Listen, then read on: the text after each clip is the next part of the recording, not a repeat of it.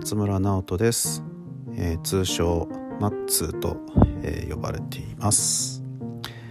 えー、このポッドキャストを始めるにあたりまして僕の自己紹介をさせていただこうと思います。うん今現在は2021年48歳になりましたね。でえー、っともともとはうん NTT データという会社にいてで7年前にまあ独立して今はうんフリーランスとして IT コンサルタントをがメインかなのような仕事をしています。で、えーと、このなんでこのポッドキャスト配信をしようかなっていうふうに思ったかというとうんまあいろいろ物事を見てきてうん。いろんないろんな本当社会を見てきたなっていう気がしていて、うん、サラリーマン人生っていうのもあるし、うん、フリーランスになったってこともあるし、まあ、もっと遡ればうん10代は、まあ、まあ結構勉強したりみたいなことをしてきている中で、うん、やっぱりなんか今まで見えてきているものが違うと言ったかな今までとは見えてきてるものがあなんだろうないっぱいありすぎて、うん、自分自身の中でやっぱり整理が必要だなっていうふうに思っています。でなんだろうな例えば、うん、前職の、まあ、NTT データっていうのは、えー、情報システムを巨大な情報システムを作る会社ですね。で非常にうんまあ社会基盤となるようなシステムっていうのを本当に作っているような会社でしてうーんサラリーマン時代会社員時代の中ではあすごくいいことをやってる会社だよなっていうか社会のためになるような会社だよなっていうふうに、まあ、まあまあ結構思って仕事をしていたっていうのはあると思いますと。でただうんまあ会社をどうしよう会社の人生を今後どうしていこうかなっていうふうに、うん、考えていった時にうん例えば医療の話。えっ、と僕の姉はですね36歳で、えー、亡くなったんですけれどもその時にうんまあがんで舌がんになって1年で亡くなったんですけれどもなんかこう情報システム屋としてなんかできんのかなっていうふうに思ったんですけれどもうん何もできないなっていうふうに、まあ、思ったんですよ。結局、まあ、目の前にいる人をに関して目の前でねやっぱりこううんなかなか弱っていくよなっていうような方に対して自分自身がもう何もできないなっていうふうに思ったっていうのとじゃあそれがまあなんだろうな終わってと言ったらいいのかあまあ姉が亡くなってその後また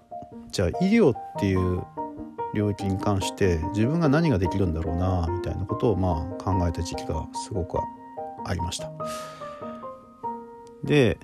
えー、っとで特にもその、ね、前職の中で何かできるのかなっていうふうに思ったんですけれどもまあ医療システムってうんいや重要なんですよ医療システム。あので、まあ、NTT データがやってたことっていうのはあのレセプトオンラインシステムっていうのがありましてえっ、とレセプト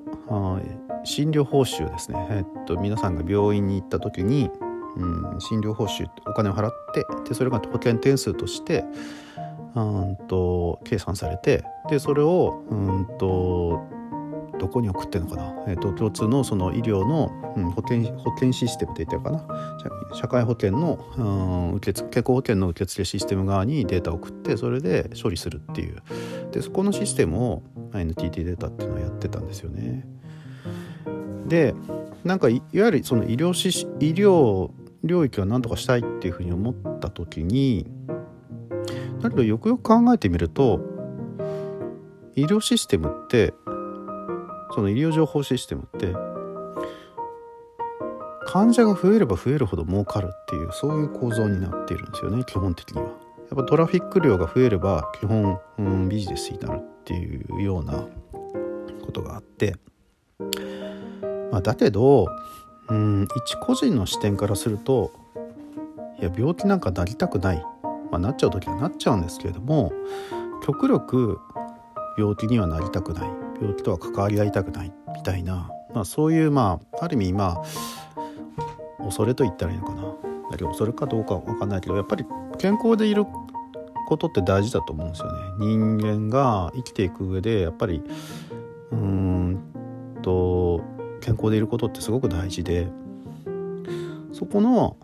うんをなんかできるのかなと。情報システムの世界で何かできるかなっていうふうに思ったんですけれども。まあ何もできんなっていうふうに思っちゃったって感じのことですね。うん。まあで そこでまあ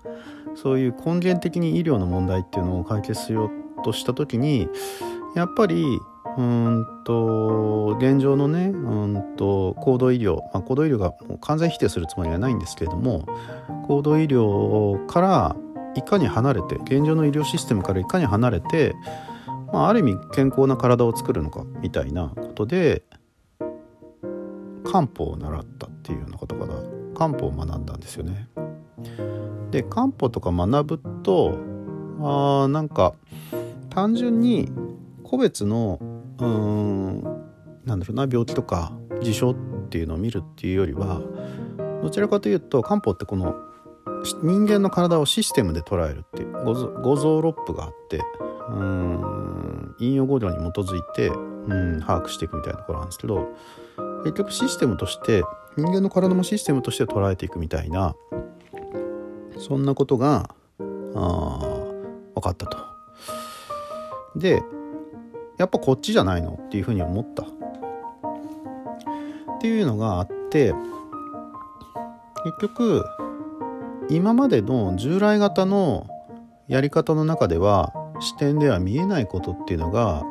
あるなってことに、まあ、気づいてしまったっていうのがあるかな従来型のまあまああの大きなシステム作ったりとかあいうことで結局問題解決ができないことっていうのがあるんだと。で、えー、まあそこからまあ会社を辞めたりとかもしてもなんだろうなまあ起業例えば今も起業してもう7年目になりますけれどもまあ起業一人一人がまあお金を稼ぐことができるってこと自体はまあすごく大事なこと。でその力を持つってことはあの自立って、うん、自分で立って生きていくっていう意味でもすごく大事なことだなっていうふうに思っているもののじゃあ起業のが、うん、起業特にそのお金が目的化するっていうことは何なんだろうみたいな。うんまあ起業っていうふうに言うととにかくお金が目的化する人がもうやっぱりいるんだけれどもだからといってじゃあお金が儲かりゃいいのかっていうとそんなことなくって結局例えばうん一方で今起こってるのってその、うん、子どもの貧困問題とかって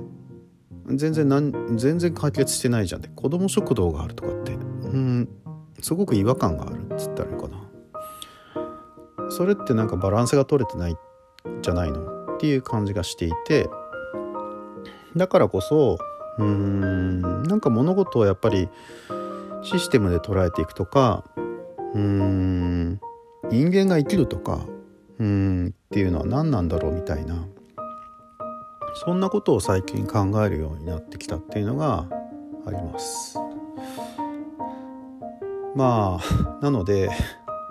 うんまあ重いっちゃ重いかもしれないですけど